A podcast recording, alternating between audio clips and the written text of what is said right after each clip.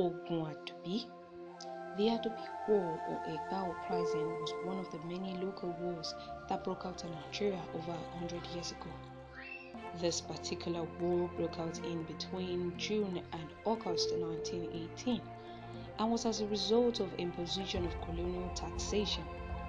Direct taxes were introduced by the colonial government along with existing forced labor obligations and fees. This decision did not sit well with the people of Egbaland, and as such, they resisted the local leaderships and revolted against the British government.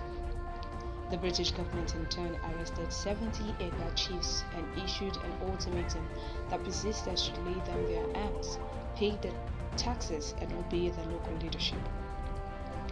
As Egba rebellion continued to rise, many soldiers were brought down from East Africa in order to help the police keep the peace of the society. Egba rebels pulled up railway lines at Agbesi and derailed the train.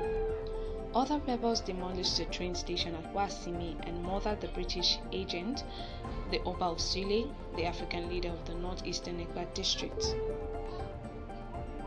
This rebellion led to the death of over 600 people and the abrogation of the independence of Abeokuta. Abeokuta was a sovereign nation for 20 years and 11 months before the British amalgamated her with the rest of Nigeria.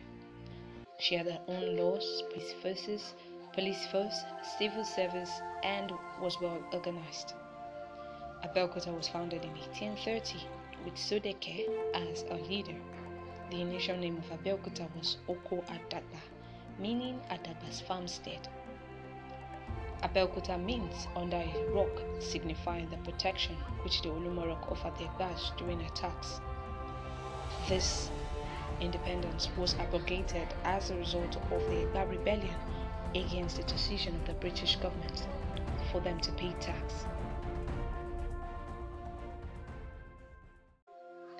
Ogun Adubi the Adubi War or Egba Uprising was one of the many local wars that broke out in Nigeria over hundred years ago. This particular war broke out in between June and August 1918 and was as a result of imposition of colonial taxation. Direct taxes were introduced by the colonial government along with existing forced labor obligations and fees. This decision did not sit well with the people of Egbaland and as such, they resisted the local leaderships and revolted against the British government.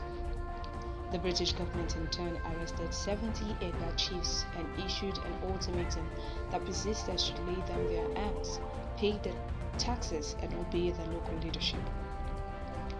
As Egba rebellion continued to rise, many soldiers were brought down from East Africa in order to help the police keep the peace of the society.